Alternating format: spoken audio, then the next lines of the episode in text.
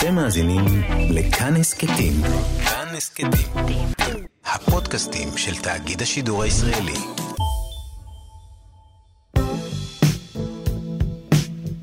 מאחורי הקלעים, שעה עם רותי קרן על צידו הנסתר של עולם התרבות והאומנות.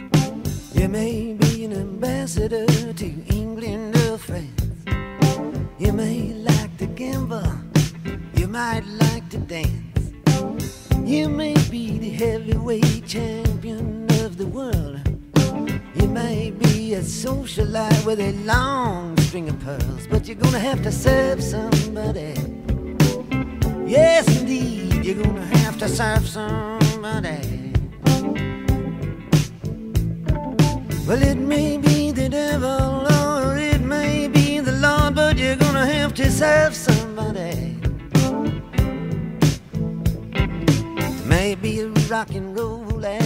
אז מה הם, או מי הם בעצם? מתווכים, מניפולטורים, מעצבי דעת קהל, משפיענים, מקדמי הצלחה?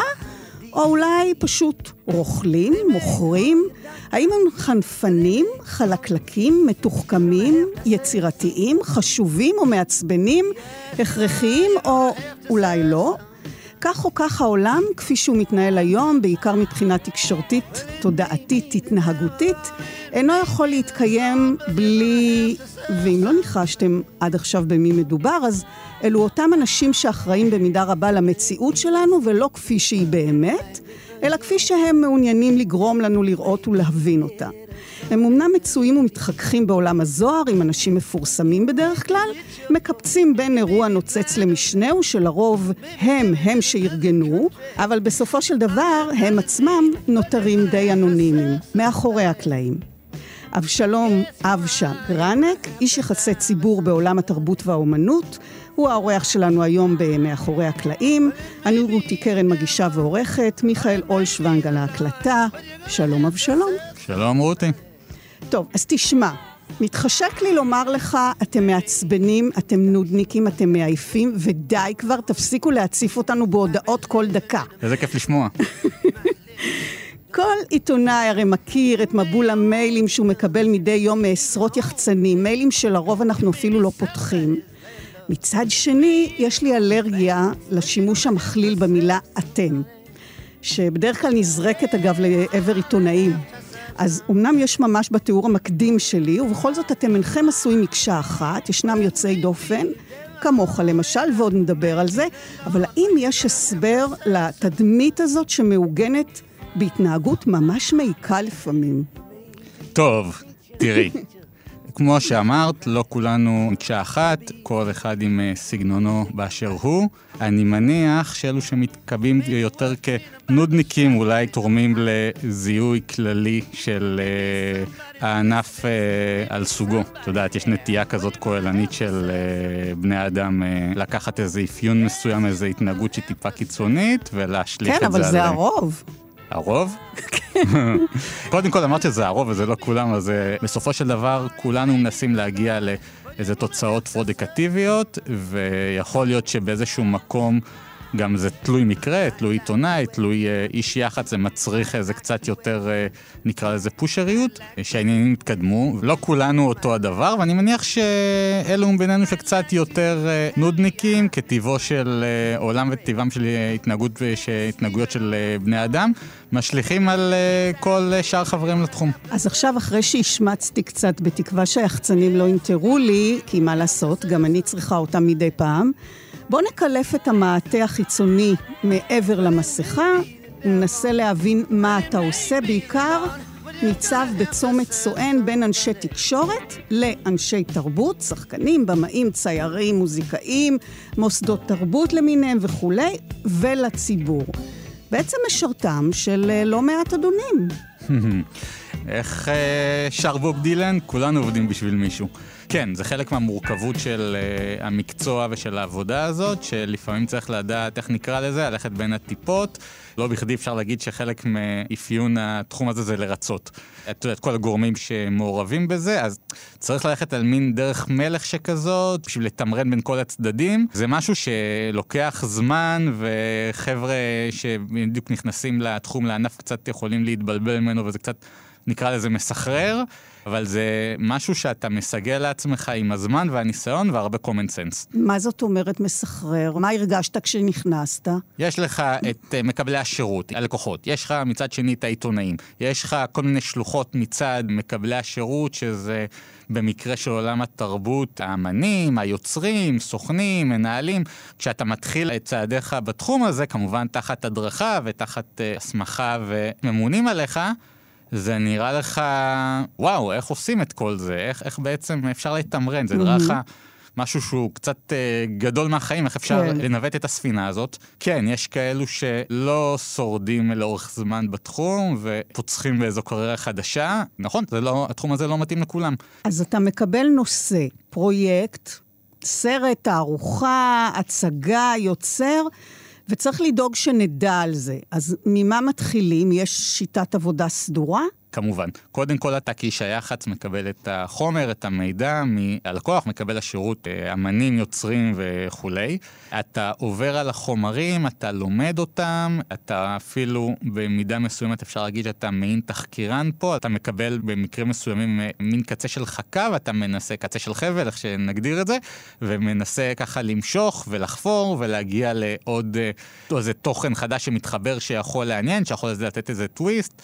אם זה דרך אנשי הקשר שלך, אם זה בעצמך דוקטור גוגל וכולי, ועובד על החומרים האלו, אם זה מין הודעה לעיתונות אה, קומוניקט, עם אה, כל הפרטים הרלוונטיים שהתקשורת אמורה לקבל, כמובן לצד זה ויזואליות.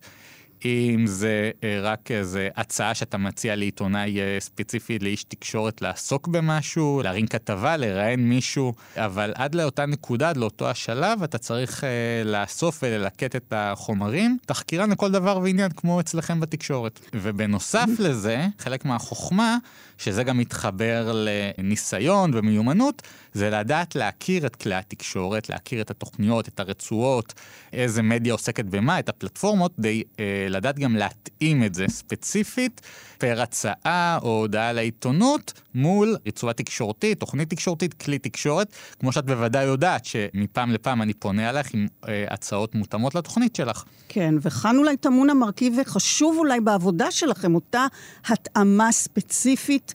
למי לשלוח מה ואיך לתווך את זה. כי הכי קל זה פשוט לשלוח מייל זהה עם הפצצה של טקסטים ותמונות בתפוצה. אנחנו מקבלים הרי כאלה. זאת הסיבה שגם מעוררת כעס, כי כשאני מקבלת הצעה במייל, בוואטסאפ, בטלפונים, שמידע של היחצן, אין שום מושג על התוכנית שלי. בוא נאמר, כשמישהו מציע לי אייטם, המילה הזאת, אייטם, לתוכנית עומק של שעה סביב נושא, סביב יוצר, היא פשוט בורות. וזה מבזבז זמן, וזה מזלזל, וזה חפפני, וזה לא מקצועי. וכאן אני חייבת לציין שאתה באמת בין היחידים שממש מתאים לי כמו כפפה ליד את סוג האנשים שאני מחפשת. למדת את זה, וכמעט אין הצעות מיותרות. היו כאן כמה מרואיינים שלא הייתי מגיעה אליהם אה, בלעדיך, והיו הצעות נפלאות, וזאת יחצנות טובה.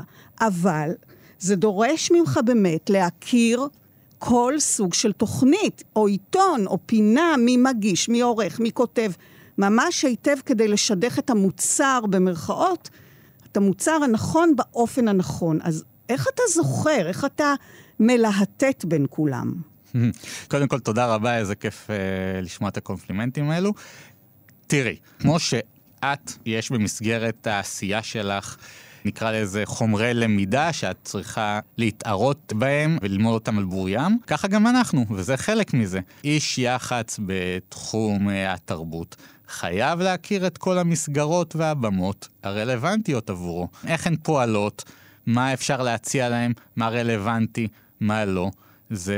אבל איך אתה זוכר מי עושה מה, ו... כי יש מלא, ולמי מתאים מה? זאת אומרת, זה באמת, אתה מקשיב לכל תוכניות הרדיו, אתה צופה בכל תוכניות הטלוויזיה, אתה קורא את כל המדורים בעיתון שעוסקים בתרבות ויודע מי הכתב, מי העורך, מי, מה, מו, למי?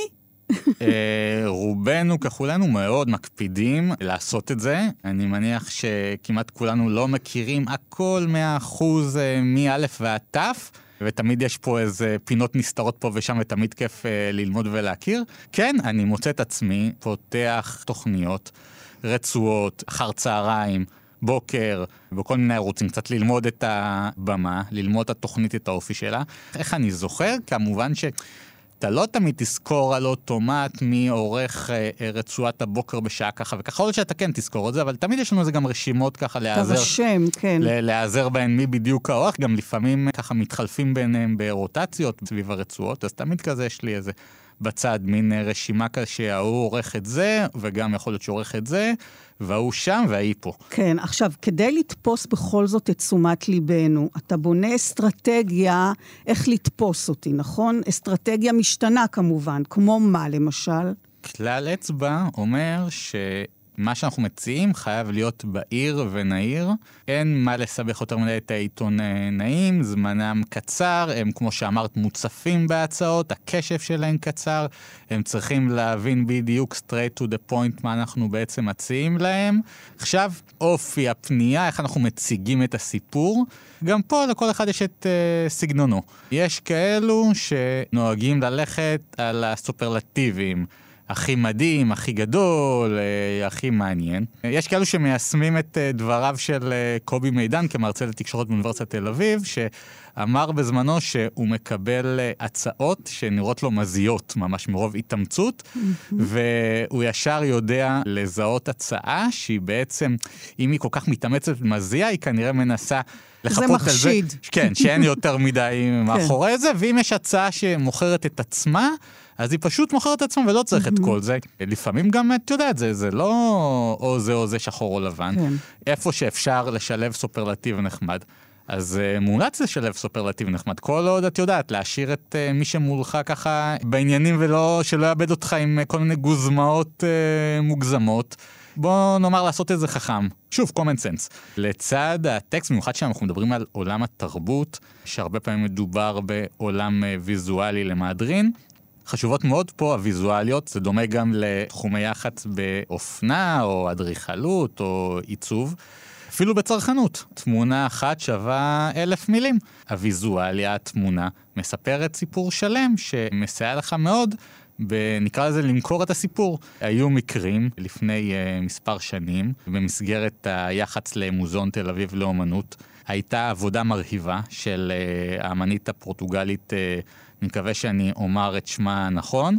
ג'ואנה וסקונסלוס, אם ככה אומרים את השם, תמיד התקשורת שהיה אייטמים ברדיו וטלוויזיה מסתבכים עם זה, אבל בכל מקרה, עצם זה שזה היה בטלוויזיה, הייתה לזה סיבה, כי היא הציגה עבודה מרהיבה במבואה המרכזית של אה, האגף החדש של המוזיאון, משהו שאי אפשר היה להתעלם ממנו, וזה היה פשוט ויזואליה שמכרה את עצמם זה מתחבר לזה שבדיוק בימים אלו אנחנו רואים במוזיאון תל אביב את הטירוף שהולך שם עם התערוכה של uh, האמנית קוסאימה, שאין שום כלי תקשורת שיכול להישאר uh, אדיש מול זה. בעצם uh, לא צריך יחצנים בכלל. במקרה הזה כן צריך, כי עדה שפירא, יחצנית המוזיאון, עושה עבודה נפלאה, גילוי נאות עבדתי איתה בעבר, אבל יש דברים שעדיין, בלי יחצן, כל הפרסומים האלו לא היו בכזאת רזולוציה. כן, היה, אבל לא, לאן ש... לא היה מגיע לאן שזה הגיע. זה חלק מהעניין שגם צריך לדעת, שפה נכנס מקומו של היחצן, של צריך לדעת איך לספר סיפור. היו מקרים של uh, סיפורים יפים, כולל ויזואליים, סיפורים uh, מעניינים מאוד, שלא היה שם מי שידע לספר את הסיפור והם התמסמסו. ופה בדיוק מגיע מקומו של איש היח"צ. אבל מה זה אומר לדעת לספר את הסיפור? תראי, את uh, הצגת את uh, אנשי היח"צ באיזה מין, לא באופן מלא, במין גוון טורדני כזה, אבל הם עושים פה איזו עבודה שהם מנגישים לכם, אנשי התקשורת, את מה שלפעמים הלקוחות שלהם לא יכולים לדעת עד הסוף, ומהצורה הזאת שאין שם איזה תיווך כזה של איש יח"צ שיודע להפשיט ולהנגיש את זה לעיתונאים, גם העיתונאים יכול להיות שיפספסו חלק מהסיפור הזה. שוב, אמרנו שהקשב שלהם יכול להיות קצר וזמנם מוגבל. אז יכול להיות שהם יפספסו פה כי, כי מהצד השני לא יבינו את הצרכים שלהם. לספר סיפור זה לדעת איפה פה החוזקות, איפה העניין. הם מכירים את כלי התקשורת, הם מכירים את uh, אנשי התקשורת, הם יודעים מה מעניין אותם, מה אנשי התקשורת יודעים שיעניין את uh, הקהל, את הציבור, את המאזינים, את הגולשים. מה יביא ל clickbait נקרא לזה, ימכור עיתונים, יעלה רייטינג. ובצורה הזאת יודעים לבנות להם, או לפחות מנסים לבנות להם את הסיפור בצורה המיטבית שתשרת אותם. אז אחרי תחקיר יסודי, מעבר לפרטים הטריוויאליים, צריך למצוא את אותו אספקט ייחודי שיצדיק פרסום דווקא של הסיפור הזה על פני עשרות אחרים, וזה מאלץ מן הסתם לחשוב מחוץ לקופסה, ואתה אכן מגלה לא פעם פינות נסתרות ואטרקטיביות. סרטים ישראלים זה לא הוליווד. לא לשכוח, זה כללי משחק שונים. עכשיו, כמי שעשה יחסי ציבור לישראל, סרטים ישראלים רבים, כל פעם שאני מתחיל ככה להיכנס לשלב התחקור, אני כל מיני הפתעות אה, צצות לי שם. כל מיני אנקדוטות שמאוד מעניינות את התקשורת. אם זה למשל בסרט של צחי גרדה בן דוד, הילדים ששיחקו את ילדיו הם ילדיו אמיתיים. או שהוא צילם את הסרט בבית האמיתי שלו ובמשרד האמיתי שלו, ושהסיפור התבסס באופן חופשי על אה, חייו. אה, היה את הסרט הנהדר אה, בית בגליל של אסף סבן, שהעלילה מצטלמת על מין שלט של כשמו כן הוא בית בגליל, שהולך ומתהווה ככל שהסרט מתקדם.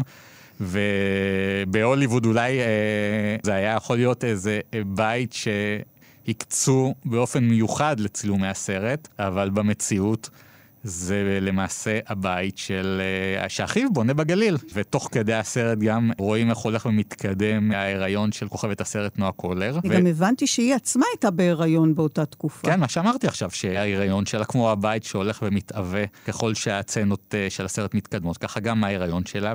וסליחה שאם אני עושה פה ספוילר, אבל בצנה הסופית כבר, עם אה, התינוק שלה עצמה, בתור השחקנית, ש...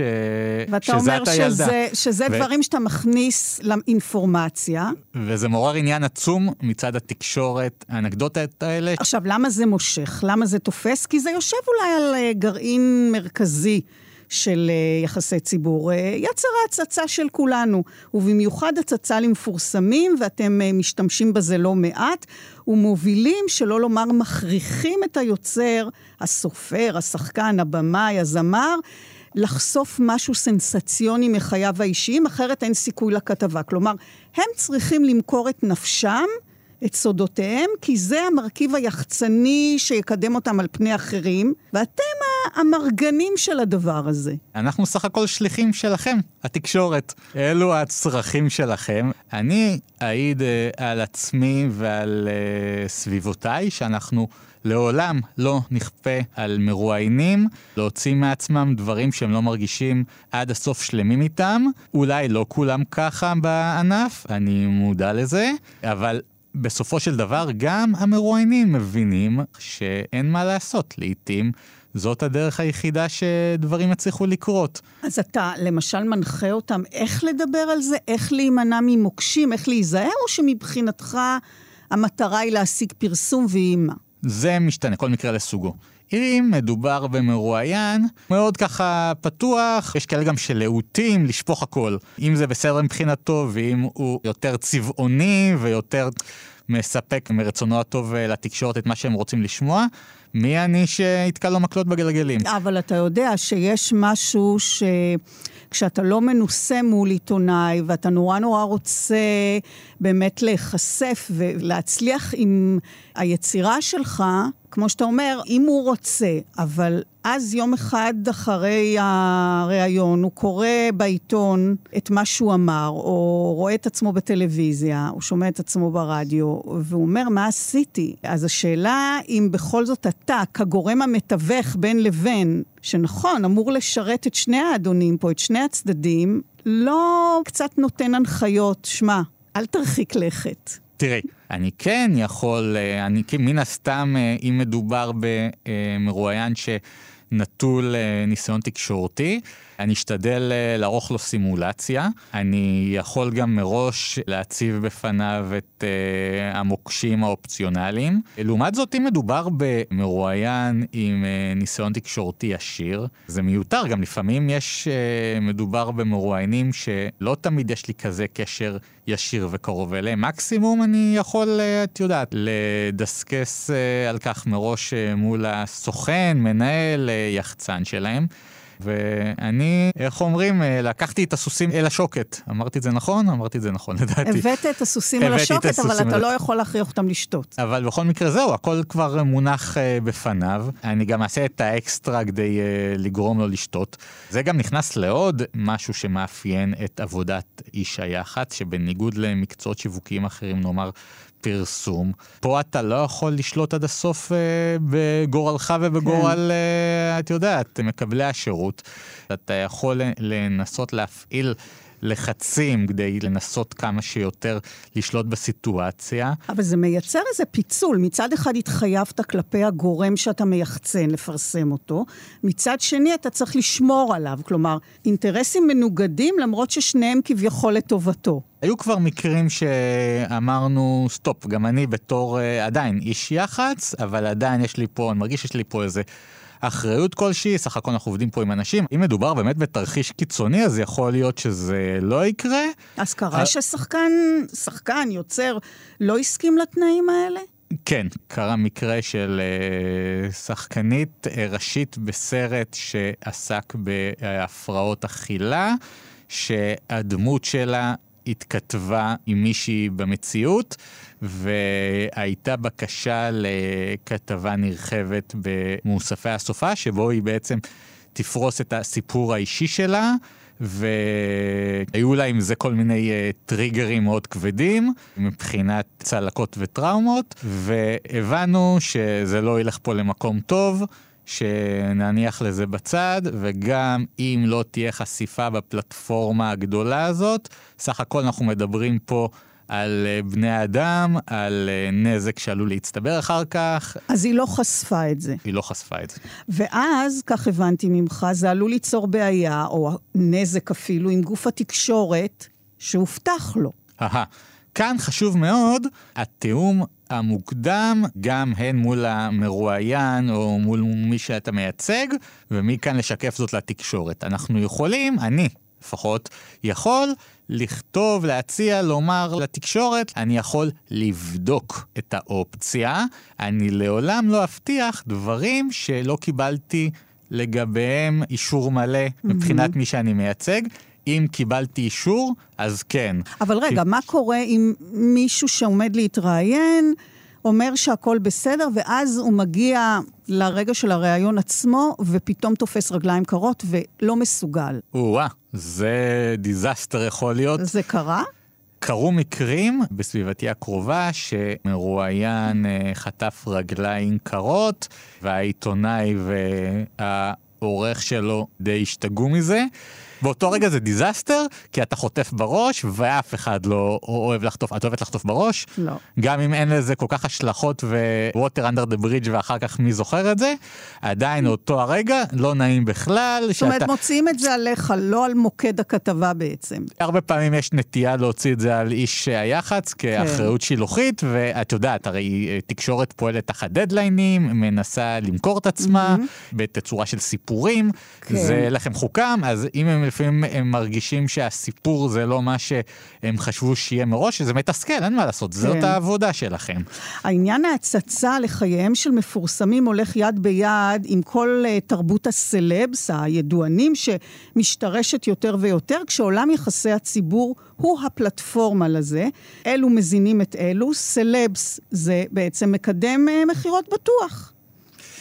התקשורת מנסה לשרוד, זה לא סוד, במיוחד תקשורת מסחרית. אם יש לך את הכלים האלו, אז בהחלט מעצים כוח מבחינת uh, סיכויי ההצלחה של הפרויקט שלך. אז למשל, ישנו מרכז uh, תרבותי לעיוורים חרשים ועיוורים חרשים שמכיל תיאטרון, מסעדת חושך, uh, מוסד uh, שהוא מעניין כשלעצמו.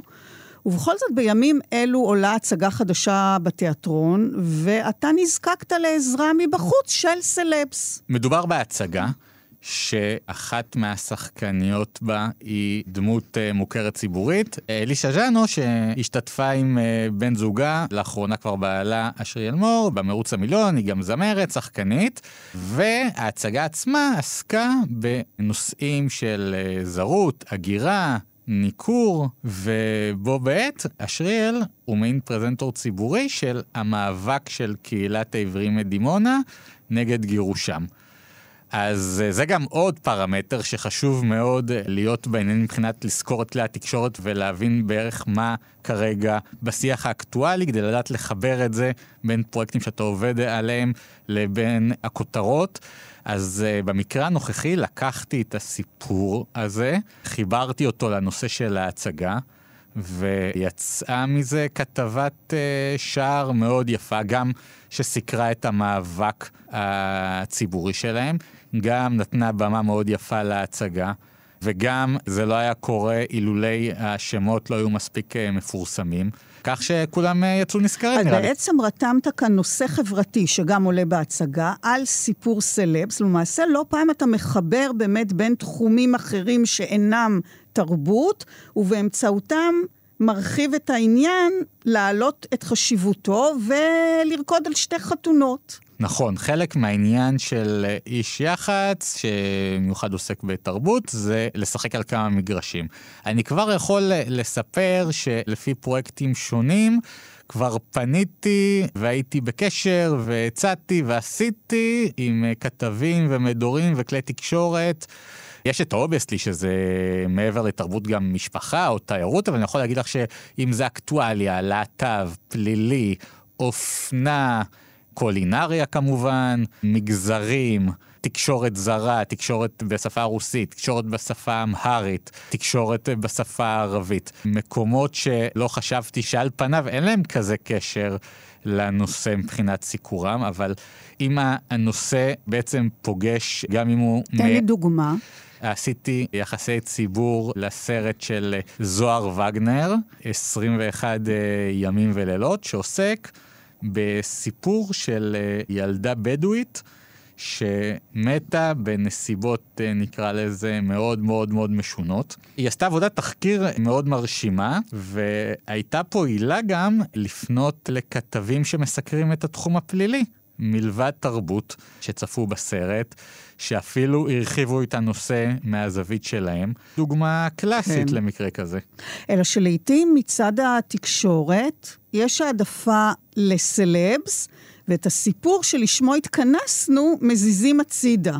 כלומר, זה מחטיא את המטרה בעצם, אפילו הולך נגדה. כאן נכנס הרבה פעמים המקום שלנו כאנשי יח"צ, לדאוג שהסיפור שלשמו התכנסנו, אכן יקבל את הבמה הראויה לו, אם זה בתיאום מוקדם, מבחינת קרדיטים, מה יובלט, איך יובלט. אני יכול לספר על הסרט אה, של אה, מיכל אביעד, פרופסור מיכל אביעד, אישה עובדת, סרט נהדר, מאוד חשוב ציבורית, שעסק בנושא שעד כה לא הייתה לו שום אה, חשיפה קולנועית, נושא הטרדות מיניות במקום העבודה. הסרט עשה כותרות מבחינת החשיבות שלו גם בישראל, גם בעולם, הוצג בפסטיבלים. הכוכבת הראשית אה, לירון בן שלוש הנהדרת ששיחקה בכל צנע וצנע מהסרט, זכתה בפרס אופיר לשחקנית הראשית, האוסקר הישראלי. ובסופו של דבר אנחנו פונים עם כל זה לתקשורת המרכזית מסחרית. יש לנו פה אישה עובדת, יש לנו פה סרט אה, עטור שבחים, עם איזה אמירה חשובה וחדשנית, והם בעיקר התעניינו בשחקני המשנה המפורסמים של הסרט, מנשה נוי ואושרי כהן, אחלה שחקנים, עשו גם הם עבודה מצוינת בסרט. אממה, הם לא הסיפור פה, אלא האישה עובדת היא הסיפור.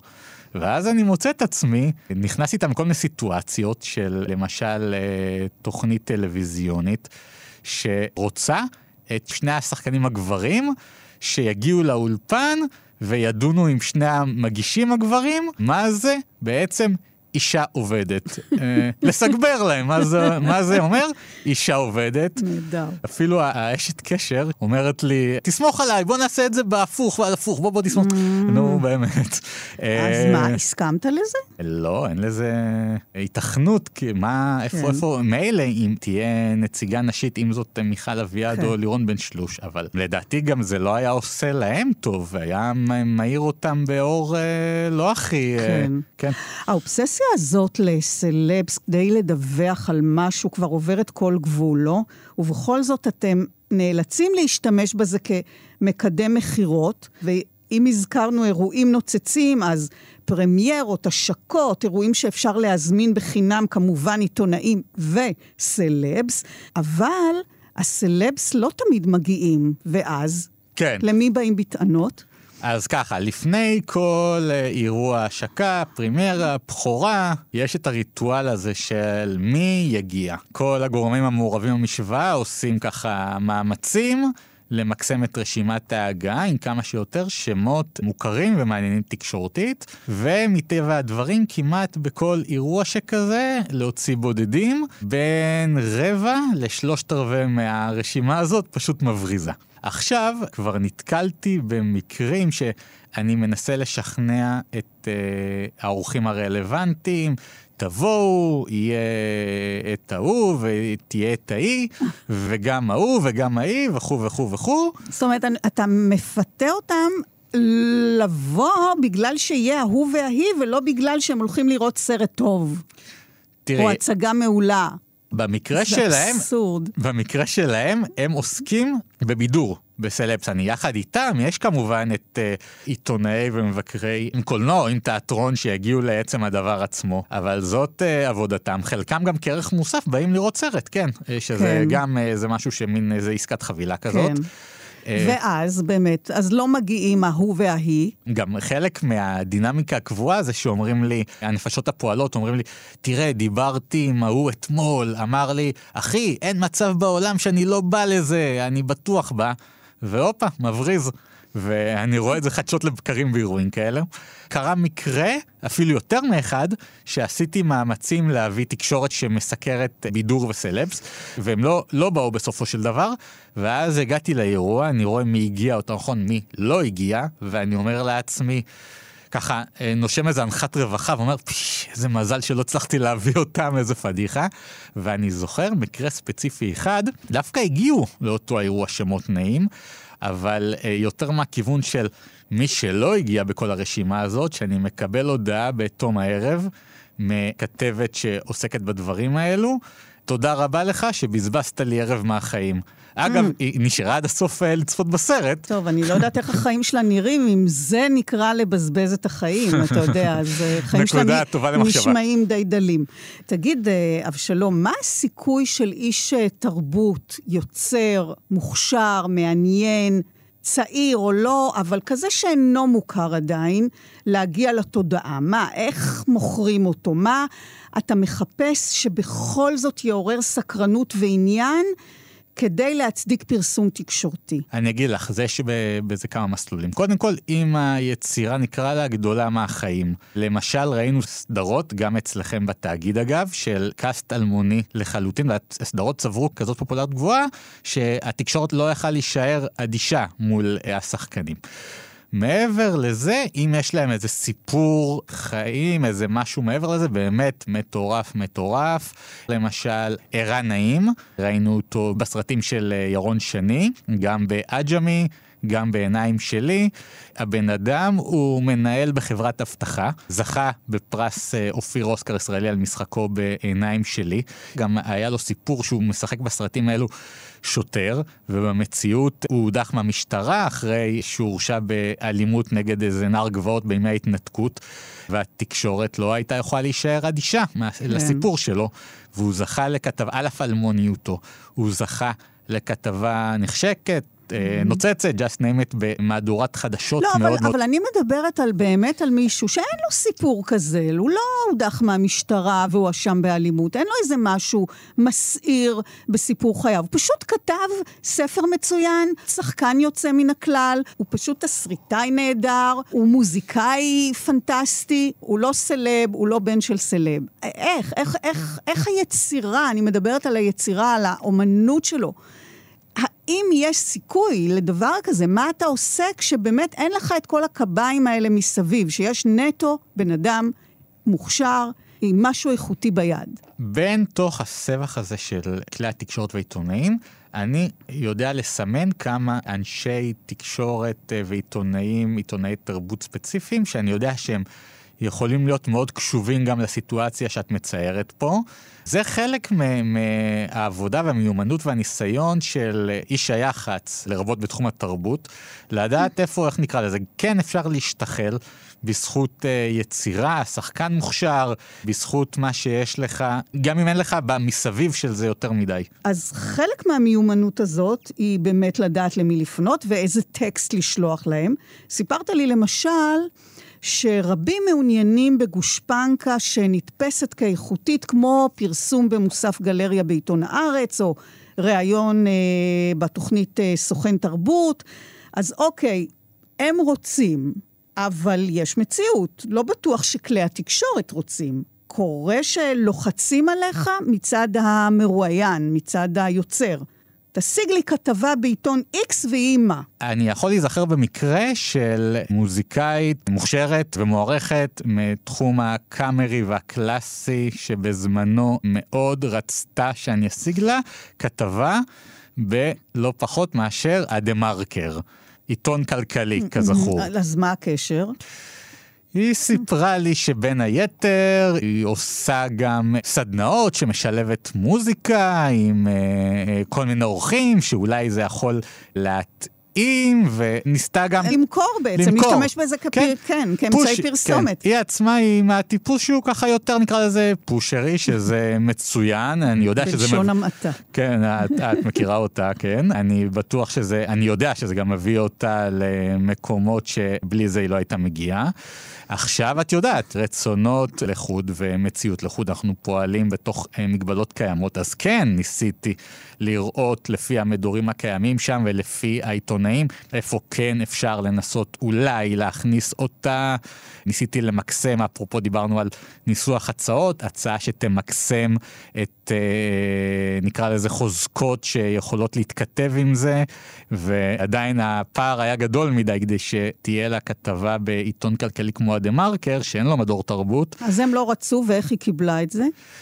תראי, שיקפתי לה את הפידבקים של uh, העורך, וניסיתי ללכת איתה בטקטיקה של uh, בואי נחשוב מה כן. וגם אם יש כאלו שאמרו לנו מה לא. כן, היא הבינה ש... כנראה, נראה לי מההתחלה היא הבינה ואמרה בוא, בוא ניתן לו לנסות, שזה לא הדבר שהכי הכי סביר שיקרה. לא, כי אני תוהה איך אתה באמת מתנהל מול הפער הזה בין המיוחצן לבין הצרכים והחשקים של התקשורת, כי באמת, אתה יודע, אנשים יכולים לרצות, אז הם רוצים, בסדר. התקשורת לא רוצה אותם. קודם כל, אני ברוב המקרים, למעט מקרים שיש איזה פסיכולוגיה, איזה פוליטיקה שצריך להפעיל את זה אחרת, אני משקף לו. למה זה, זה לא הצליח... משקף את האמת מש... כפי שהיא, גם אם היא לא נעימה? אם באמת האמת מאוד לא נעימה, אז uh, אני אמצא את המילים האחרות, אבל לרוב זה לא שזה יהיה איזה משהו לא נעים, לא, הוא גרוע, לא, מי בכלל יכול לסבול אותו, אלא... דברים בסגנון, אה, התכנים שלנו אחרים. הוא כבר התראיין לפה, לשם הוא התראיין אלינו לאחרונה. הטיעונים הרבה יותר פרוזאיים מאשר אה, דרמטיים ש... ופרסונליים נגדו, אז, אז ברוב המקרים כן, וגם כדאי שיבין בדיוק שהקשיים האלו נבעו לאו דווקא כי לא ניסינו ולא הצלחנו, אלא כי מנסיבות קיימות בשטח כבר, שאנחנו פועלים במסגרתן. בכלל, אני מתארת לעצמי שיש לא מעט הפתעות, אכזבות, תסכולים תוך כדי התהליך, שמאלצים אותך להיערך בהתאם לכך, כי חייבים להשיג את המטרה. אז התבקשת ליחצן תערוכה חשובה. תערוכה מושקעת במוזיאון אה, לוחמי הגטאות. אפילו הייתה לך תגלית די מרגשת בהקשר למוצגים, ולצידה עמד שם מיצג שאוצרי התערוכה חשבו שאפשר יהיה לעניין בו את הציבור בזכות התערוכה המרכזית, אלא שקרה בדיוק ההפך. הסיפור היה כזה, במסגרת תערוכת יהדות ורשה במוזיאון בית לוחמי הגטאות, הוצג שם לראשונה אוסף פריטים מאוסף יאנוש קורצ'ק. הרמנו כתבת שער במגזין של אה, מעריב, והכתבה פורסמה לאחר ששבוע קודם היה פרסום בידיעות אחרונות על כך שנותרו שני אה, שורדים מבית היתומים של יאנוש קורצ'ק. במסגרת הכתבה נדרשתי להפעיל את יכולותיי התחקירניות בתור איש יח"צ, והתחלתי ככה למשוך אה, קצה של איזה חבל, ועם הצלבות מידע וגוגל וטלפונים לכל מיני מקורות עלומים, ניסיתי להבין אם אכן נותרו יותר משני שורדים. איכשהו, בדרך לא דרך, הצלחתי להגיע לקצה של חוט שאולי נותרה, מלבד שני השורדים, עוד שורדת שלישית, חנה מנדל. התקשרתי לאותו בית אבות שנאמר לי שאולי שם היא נמצאת, קריית שמואל, אמרו לי שהיא נפטרה. קיבלתי בינתיים עוד איזה אינפורמציה, וכעבור יום התקשרתי שם למחלקה אחרת. האחות אמרה לי שהיא ברגע זה ממש יושבת מולה, והיא השורדת השלישית. ומסתבר שיש שלושה, וכן, כמה לחיים, וזה היה ממש פשוט רגע מרגש כן. במסגרת העבודה שלך, שאין רבים כאלו שחוויתי.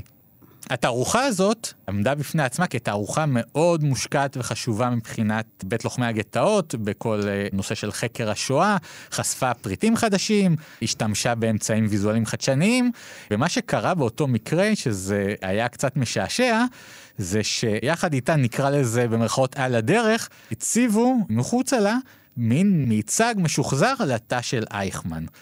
ובסופו של דבר, התקשורת פשוט נטרפה מהמיצג הזה, ואם הם חשבו, פרנסי המוזיאון, שבזכות התערוכה גם המיצג יקבל פרסום, אז קרה בדיוק ההפך, שכל התקשורת סיקרה בהתלהבות את המיצג, וכך בזכותו התערוכה, מה שנקרא, התגלחה עליו וזכתה גם לפרסום. עד היום לדעתי מגרדים בראש להבין איך זה קרה. טוב, תשמע, מיצג שמשחזר את תא של אייכמן, אה, מן הסתם... אה, תופס תשומת לב. זה די אה, מובן. אבל אפשר לומר, אפרופו השורדים שאיתרת, שהם לא היחידים שאתה מצליח לאתר. בזמן העבודה על פרויקט אה, יחצני, גם לאותו המוזיאון בתערוכה אחרת על אה, ילדים בהולנד בשואה, אתה מוצא ניצול שהיה ילד אז. הוא מצליח להביא אותו להתראיין אה, בשידור מרגש, ודאי מעורר סקרנות כלפי התערוכה הזאת? כן, זה היה רגע לא פשוט. קיבלתי עוד לפני כן איזה עדות אה, של ילד בשואה בהולנד, שהנאצים הגיעו אליו אה, לבית וחטפו את משפחתו, את אחיו, והוא התחבא ואיכשהו שרד. לא כל כך קיבלתי אינפורמציה מי זה ומה זה הילד הזה ואיפה הוא והאם עלה לארץ ואם הוא בכלל חי. ממש זה היה בימים לפני טקס הדלקת המשואות, שגם פה התחלתי לחקור ולחקור ולהיעזר בכל מיני קצוות חוטים וגוגלים וכולי וכולי, ובסופו של דבר הגעתי אל האיש. חי וקיים, צלול, מדבר, ועולה להתראיין לוויינט, אולפן וויינט, ושם התחילה בעצם אה, דרמה קורעת לב, שתוך כדי שידור חי הוא התחיל לשחזר את זה, כל התמונות בעצם חזרו לו, והוא פשוט פרץ בבכי, זעקות בכי מחמירות לב. זה היה, עכשיו אני, אני נזכר בזה, ו- ו- וקשה לי לדבר על זה, מרוב כן. שזה היה כל כך רגע חזק וקשה. אתה אגב מספר להם שזה בשירות למען תערוכה בנושא, כשאתה פונה לאנשים האלה? בטח, הם צריכים לדעת uh, לשם הם מתראיינים.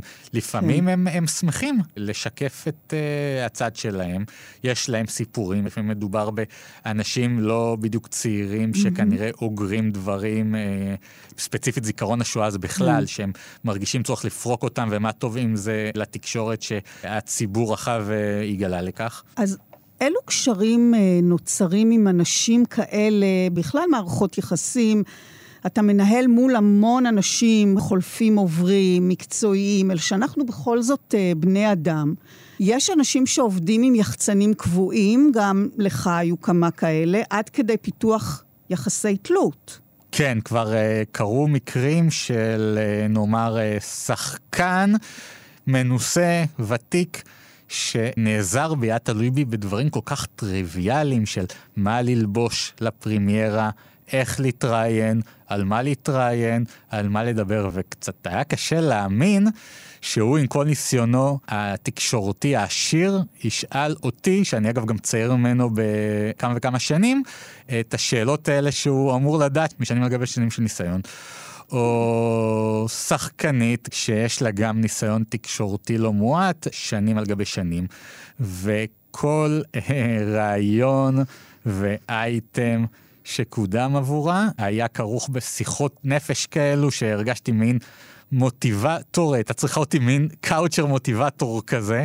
זה היה המצב, וכל פעם חזר על עצמו הריטואל, למה השחקן ההוא קיבל ככה ואני מקבלת ככה, מבחינת הרעיונות ומבחינת הזה, ואני לא הייתי איש היח"צ שלה, אני הייתי איש היח"צ בפרויקט שלה, אבל הייתי כדי לרתום אותה, והיא קיבלה, והיא באמת עניינה את התקשורת, הייתי צריך ככה להפעיל כל מיני uh, עזרים פסיכולוגיים, mm-hmm. לגרום לה להבין שצריכים אותה פה ושהיא מבוקשת. ברשת ושהיא מעניינת את התקשורת. אני יכול גם לספר מקרה שקרה בסביבתי הקרובה, שבמאית תיזזה את היח"צ ביום של אה, פרימיירה בכל רחבי העיר כדי להשיג לה שמלה. שזה בכלל... אה, אז אתם גם שרתים. כן. אז יש כאן גבול אה, דק ומתעתע בין יחסים אישיים למקצועיים, אבל יש מן הסתם אנשי תקשורת מועדפים, שאיך קראת לזה? כדאי לעשות איתם עסקים, או כאלו שחייבים להם, כי הרי יש כאן שלל אינטרסים, לפעמים מנוגדים, וכמו שאתה זקוק לכלי התקשורת, הם גם זקוקים לך כמספק אה, סיפורים, אז ישנם סיפורים אה, מרואיינים שכולם מתאים עליהם, וצריך לתעדף או לבחור, כי לא אחת מדובר בבלעדיות. יש איזה כללים בעניין הזה? מדובר פה בתורה שלמה של שבצנה, שפה בדיוק נכנס המקום של המיומנות והניסיון של איש היח"צ. יש כל מיני חוקים כתובים ולא כתובים, והרבה מאוד שטח אפור אם כתבת אה, חדשות, לאחריה לא יכול להתקיים אה, כתבה בתקשורת הכתובה, רעיון בתקשורת הכתובה, ובאיזה כלי תקשורת. או האם אה, רעיון אה, לא ארוך במיוחד בתוכנית הבוקר או ברצועת אחר צהריים, כן מבטלת את זה או לא מבטלת את זה. או מה קורה אם אה, יש אה, רעיון רדיו בתוכנית מאוד מרכזית, האם זה משליך על כלי תקשורת אחרים. הרבה פעמים אתה יודע מראש פחות או יותר את התמונה השלמה, והרבה פעמים אתה צריך להבין את זה מראש. יש פה מין שבצנה כזה, שצריך הרבה פעמים ללכת בין הטיפות די לא להירטב מבחינת uh, הכללים האלו, שעד כמה שאת לפעמים אתה חושב שהם ברורים, פתאום בא לך איזה עיתונאי או עורך עם איזה יציאה של לא, למה היא תתראיין לפה אם היא מתראיינת אלינו, ואתה אומר, ממתי דבר כזה אמור לשנות לכם? הרי היינו בסיטואציה הזאת לא פעם, ומבחינתכם זה היה בסדר. אז לפעמים אתה לא יודע מאיפה תגיע המכה. בנוגע למה שאמרת במרכאות לעשות איתם עסקים, תראי, מתוך היכרות עם אנשי התקשורת, אתה יודע שישנם כאלו שהם אה, מאוד נקרא הגונים. שלעומת כאלה שיכול להיות שהם אה, יהיו פחות. כאלו שאתה יודע שאתה מסכם איתם על x, y ו-z, ובאמת הם יעמדו במילתם, וכאלו שאם אתה מסכם איתם על x, y ו-z, אז uh, לפעמים בין מה שסיכמתם בין מבחן תוצאה, יהיו פה פערים. אגב, שמתי לב לאלו שעומדים במילתם, גם מבחינת התוצרים שלהם, כקורא מהצד אובייקטיבי, הם uh, נוטים להיות יותר איכותיים uh, מהסוג האחר.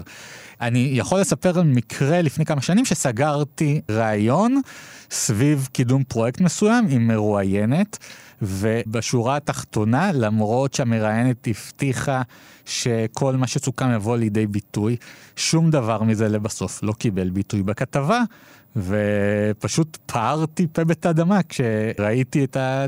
הצורה הסופית של זה. ומה אז אתה עושה אם, אם נניח כתבת כזאת? זה משליך באיזשהו אופן על המשך הקשר? קודם כל, גם הם זקוקים לנו וגם אנחנו זקוקים להם, אז אה, יכול להיות שבפעם הבאה אני עדיין אזדקק לה. מה שכן, נדלקה איזה נורת אזהרה של וואלה, זה סיכון לעבוד מולה, mm-hmm. עדיף לעבוד עם ההיא או עם ההוא, כי הסיכויים שהדברים יתממשו כמו שאני ארצה שיתממשו איתם הרבה יותר גבוהים. וכשהסיטואציה הפוכה, אתה מבקש עם העדפה לכלי תקשורת ספציפי, הוא מקבל חיובי מכלי תקשורת אחר בינתיים, תלך על זה, או שתסכן את הכל ותמתין להעדפה הראשונה? כן, היה כבר מקרה כזה שמבחינת uh, המרואיינת מאוד התאים מגזין סוף השבוע של uh, מאקו, והם השתהו והשתהו והשתהו בתשובה שלהם, כי היו להם כל מיני שיקולים וכל מיני דברים שהם היו צריכים uh, לבדוק ולחזור לנו תשובה, והדדליין uh, תקתק. ובינתיים כבר uh, סגרנו את הרעיון. ב-24 שעות של ידיעות אחרונות, שזה משמח וזאת אחלה פלטפורמה. לא היה לפי התוכנית המקורית.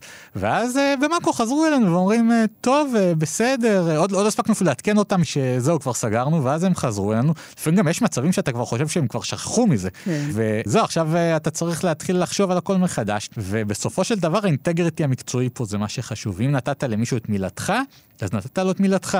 ואתה צריך להסביר להם שחבר'ה, זה כבר הגיע לנקודת אל-חזור, וחיכינו וחיכינו. וגם פה קצת לפנות להיגיון שלהם, שייכנסו לנעלינו ויבינו ש... שמבחינת הצד השני זה כבר הפך להיות לסיטואציה לבלתי אפשרית. קורה. קורה שמתקלקלים יחסים? חווית דבר כזה? כן, אבל את יודעת, הרבה פעמים זה כלבים נובחים והשערה עוברת, ש, שקורה שגם כן. אנחנו וגם הם ככה קצת מתקררים עם הזמן, והיחסים חוזרים להיות לתקינים. זה גם מתבטא שאם עד כה היחסי העבודה בינינו היו טובים ותקינים ופוריים. אז זה עוד פרמטר שיסייע לכך. נגיד אבל אם יגיע איזה אה, יחצן פחות מוכר ועושה אי אלו פאשלות מול איש תקשורת, הם כבר סיפרו לי על כך, אז יכול להיות שבאותה נקודה הוא באמת יקפיא את היחסים איתו לצמיתות. מה שכן קורה זה תלונות, נזיפות, כעסים, אמרנו שאתם באמצע הצומת, אז גם אתם חוטפים. אני יכול אה, להיזכר, ב, כן, בשלושה מקרים כאלו, גם סגרנו מראש ראיון של אה, נועה קולר סביב הסרט אה, בית בגליל, ואז הגיע פתאום לפרימיירה, כמו שמגיעים תמיד, כתב מכלי תקשורת אחר, זה נהוג, זה מקובל שהם באים, שוטט לו פה, שם, הלך, חזר, ואז למחרת אני מגלה שהוא העלה רעיון איתה. לא סגרנו דבר כזה, זה מסבך אותנו מול כלי התקשורת שסוכם מולו מראש. העורך רע וזעם עלינו, ולא הייתה לנו שום אה, דרך לדעת את זה מראש, כי כאילו הרבה עיתונאים שם מטיילים, משוטטים, פטפטים. אז מה, מה קורה עם אותו כלי תקשורת שהיה אמור אה, לתת ראיון גדול איתה? במקרה הספציפי הזה, היה לך קייס אמיתי ונכון ומתקבל על הדעת מול העורך. לפעמים האורחים באותו הנקודה רואים רק את התוצאה הסופית מול העיניים. לפעמים הם uh, מתקררים מהר מאוד, לפעמים הם זוכרים לך את זה גם אם uh, לא אכלת לעשות שום דבר בנוגע לכך, לפעמים אחרי תקופת זמן כלשהי אתה שוב uh, חוזר אליהם אחרי שהתקררו וקצת הם ככה יותר במוד יותר שקול, לפעמים כבר סגרו את הכל מראש אז אין מה לשנות פה. אני יכול לספר על עוד מקרים אחרים, למשל סוכנת של שחקנית. שבאה אליי בתלונות על כך שבכתבה המיוצגת שלה, כן, לא, לא מישהי שהיא איזה לקוחה ישירה שלי, דיברה על זה שהיא סוגרת לעצמה את התפקידים, ובעצם ייתרה אותה אחרי שהיא לדבריה שנתיים כבר קורעת את התחת. מה אני יכול לעשות בסיטואציה כזאת? אני לא יכול לשלוט על מה שיוצא כעסה עליך, וכעסה עליי, כן, כי זו אחריות שילוחית, היא ראתה כאיך שהעורכים עשו את ה framing לכתבה, ושוב, יש לך את המיוצגת כן. שלך ומה שביניכן, ואני פה תפקידי להביא את הפרויקט אה, דרך השחקנית, ואני שמח מאוד שהיא נטרה לכך, אבל אה, זה ביניכן. אני גם יכול לספר על עוד מקרה של שחקן שמעולם לא דיברתי איתו, שלאחר ראיון שלו, בכלי תקשורת מרכזי, הוא העלה פוסט בפייסבוק נגד הכתב שראיין אותו, ועל אופן עריכת הכתבה שאולי יצא בעיניו סנסציוני משהו. ואני מקבל אה, הודעות מאותו הכתב שהתבייש לי ושהוא לא ישן כל הלילה כדי להכין את הכתבה הזאת. ושוב, אנחנו מדברים פה על שחקן שמעולם לא דיברתי איתו, ואתה פה בין הפטיש לסדן. אין לך בעצם שליטה, אז יש לך אחריות שילוחית, נכון. אתה לא יכול בעצם לשלוט במה שיוצא במורן מהפה, או אתה יכול לנסות לעשות לו תדרוך מקדים, או הדגשים לבקש מהמערכת לגבי אה, העריכה ומה יובלט ומה לא, ככל יכולתך. אבל יש גבול לכמה שאפשר לשלוט בתוך הסיטואציה הזאת, ולפעמים זה מוביל לחיכוכים בלתי נמנעים. עד כמה החיבור שלך ליצירה המיוחצנת, ליוצר, רלוונטית? כלומר, סביר שמשהו שמלהיב אותך יהיה לך קל יותר, ואולי תעשה את זה במעורבות, באינטנסיביות גבוהה יותר. אגב, אני חייבת לומר ששוב, בניגוד ליחצנים אחרים, אתה מלווה את הסיפור גם אחרי שהצלחת למכור אותו. כלומר, נניח סגרנו על מישהו ואתה בודק מה קורה, איך מתקדם, מתי ישודר, אם יש בעיות אתה נחלץ גם כאן לתווך ולסייע, זה לא מכרנו, זרקנו. כן, חלק מהתפקיד שלי פה זה גם, אה, כמו שאמרת, לוודא עד לישורת הסופית שהכל יקרה מא' ועד ת' עד לפרסום הסופי. אבל אה, כמובן שכערך מוסף, אני מאוד נהנה כשזאת יצירה שאני אוהב, אני מתחבר לזה מאוד. וגם אם זאת לא יצירה שהכי התחברתי אליה, וזה קרה לכולנו. אני רואה לנגד עיניי את האייטמים, ויש לי פה סיפוק. הרי חלק מהעבודה שלנו, הסיבה שאנחנו נשארים לאורך זמן במקצוע הזה, חלק מהסיבות, זה, את יודעת, לקטוף את הפירות האלה של האייטמים, ופה מגיע המקום של הסיפוק. גם אם בתוכן עצמו לא התחברתי, שגם קורה לי לא רק בתרבות, גם בתחומים אחרים, אם הצלחתי במשימה, אם uh, הלקוח המיוצג מרוצה, אם כלי התקשורת מרוצים ממה שהם קיבלו, אני מרגיש ששם בא לידי ביטוי הסיפוק. אבל השאלה אם אתה תעשה את אותו מאמץ כשאתה לא אוהב משהו, שאתה חושב שהמוצר, היצירה לא מספיק טובה. ללא ספק. גם אם אני... אותו דבר? כן, כן, כן, וגם אם אני חושב, זה גם חוזר עכשיו למה שדיברנו עליו קודם לכן, שגם אם אני רואה בצורה זו או אחרת את היצירה, או כל סיפור אחר שיכול להיות, אני אנסה להבין מה החוזקות פה, מה אני יכול כן להדגיש, על מה אני כן יכול לרוץ, על מה אני כן יכול להצליח, ונגיד זאת יצירה שלא מתאימה למבקרים, אז ניקח את זה למקומות אחרים, ניקח. את זה לרעיונות, ניקח את זה לבלוגרים, ניקח את זה למה שהיה בפרימיירה, לדעת איך לנהל את זה מבחינת התוכנית עבודה, זה חלק מהעניין. יש משהו שפספסת, שחווית ככישלון, כאכזבה? קשה לי לזכור פרויקט ספציפי שאני יכול להגיד לך, אה, וואלה, זה היה כישלון. תמיד אתה יכול אה, לומר לעצמך, וואלה, אם הייתי פונה להוא ולהיא, ואם בא עם הרעיון הזה והזה, אז אולי זה היה עובד, אולי זה מביא עוד פרסום. אולי...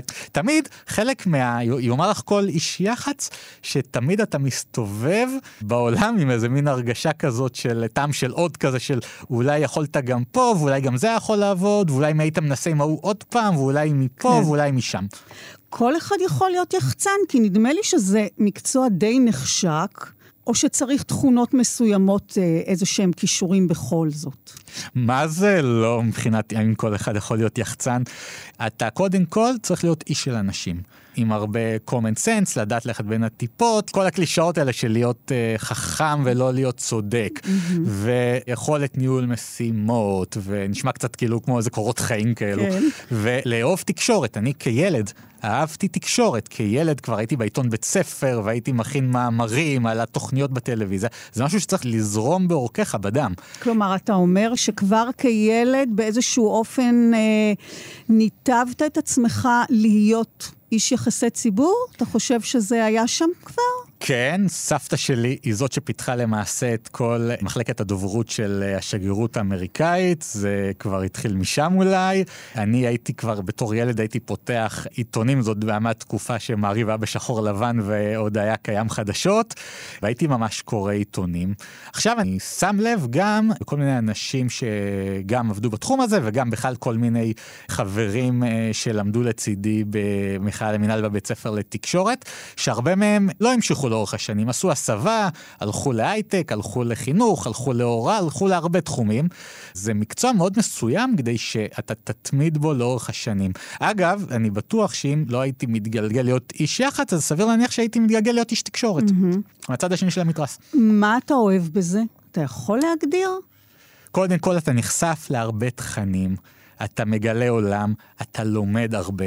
סיפורים, על אחת כמה וכמה תקשורת. לא רק תקשורת, זה יכול להיות אפילו בתחומים כמו משפט. זה מעשיר לך את האופקים. חוץ מזה יש את הדינמיקה, את האקשן, את ה... זה שאתה בא באינטראקציה עם, עם uh, מגוון רחב של אנשים, זה אמצעי תקשורת, או אם זה המיוצגים, או אם זה נגזרותיהם.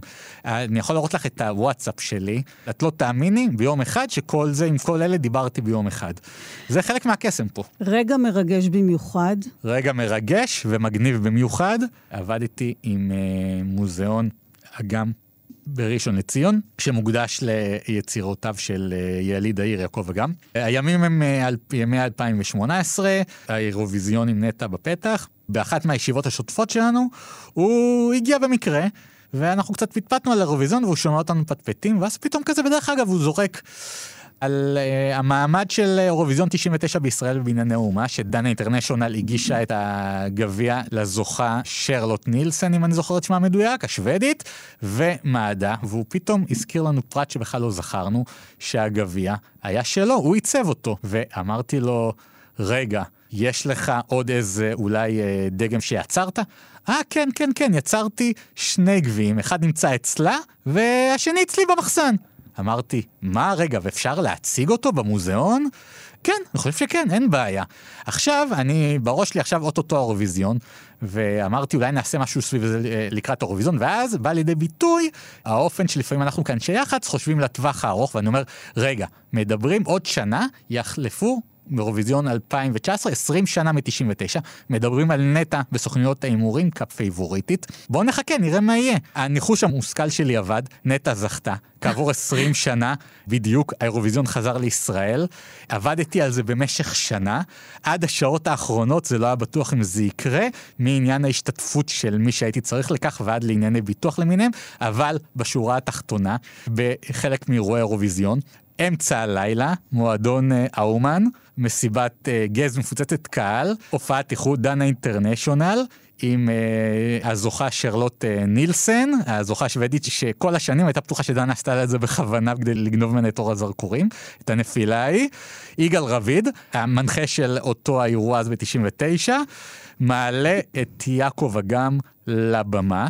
יעקב אגם מגיש לדנה את הגביע, דנה עושה שחזור של הענפה והפעם באופן מתוקן, ואז אגם מספר לכל הקהל המשולב על זה שהיא נפלה בגלל שהבריזה מהחזרה המרכזית ולא ידעה שזה יהיה כזה כבד, אה. בלי חשבון מול כולם, ומחרת בבוקר כל המהדורות נפתחות, תוכניות בוקר, מהדורות, והמשך גם רצועות אחר צהריים וערב ורכילויות באירוע הזה, וחשוב כאן להדגיש שהתווסף לזה, מה שבעצם מגיע המקום שלי ושל הלקוח שלי של מוזיאון אגם, המידע שמשם הגביע הובא לאחר כבוד עוד באותו הלילה לתצוגה במוזיאון אגם בראשון לציון, שמוקדש ליצירותיו של יעקב אגם.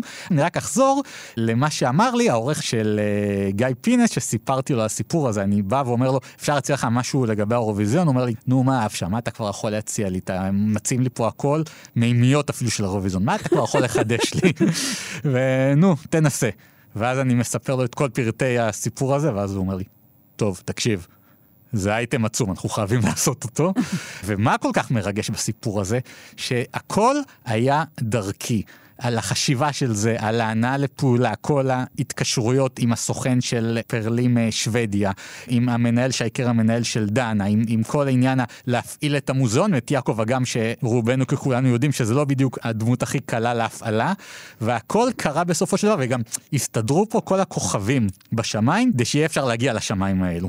איך אתה מרגיש אחרי זה? וואו, הייתי בשמיים.